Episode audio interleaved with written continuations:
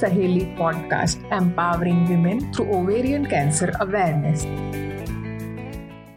So hello everyone and welcome to the podcast. So I am Dr. Tanmoy Mandal. I am a medical oncologist.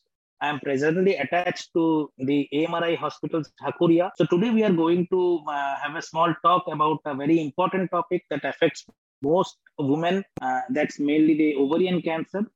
So as we know that ovarian cancer is one of the most common malignancies in which affects the Indian women and also throughout the world. It occurs near about in 28,000 of females in whole India, and it's the third most common cancer amongst the females, the most common being the breast cancer.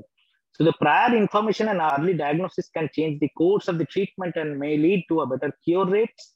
So what we need is most important thing, what we need to know is that we need to be aware of the signs and symptoms of the breast of the ovarian cancer so that it can be detected at an early stage and which may lead to a cure.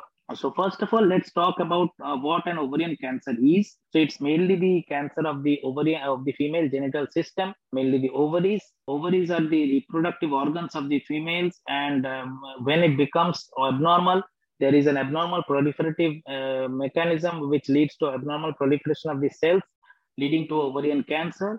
So there are several risk factors associated with it. Mostly there is some genetic risk, which is known as the BRCA1 and the BRCA2 mutation, a family history, a prior history of endometriosis. These are the common symptoms which may lead to the development of the ovarian cancer. Next comes the symptoms. The symptoms of ovarian cancer may mostly, if they are to be detected early, they can include a vague pain in the abdomen, some symptoms of indigestion and bowel movements, some abdominal pain. These are the most common symptoms which are associated with early symptoms of an ovarian malignancy. If it's an advanced stage, there is an abdominal distension or swelling of the abdomen because of the accumulation of fluid in the abdomen. There can be breathlessness because of the accumulation of fluid in the chest or the pleural cavity. So these are the symptoms of ovarian cancer. And next comes the treatment. The treatment most locally advanced or an advanced ovarian cancer is the surgery and of course the chemotherapy. The surgery and chemotherapy forms the backbone of the treatment, with surgery being the major part if it's in a curative intent setting, and if it has spread to the different organs, then the chemo plays the majority of the part.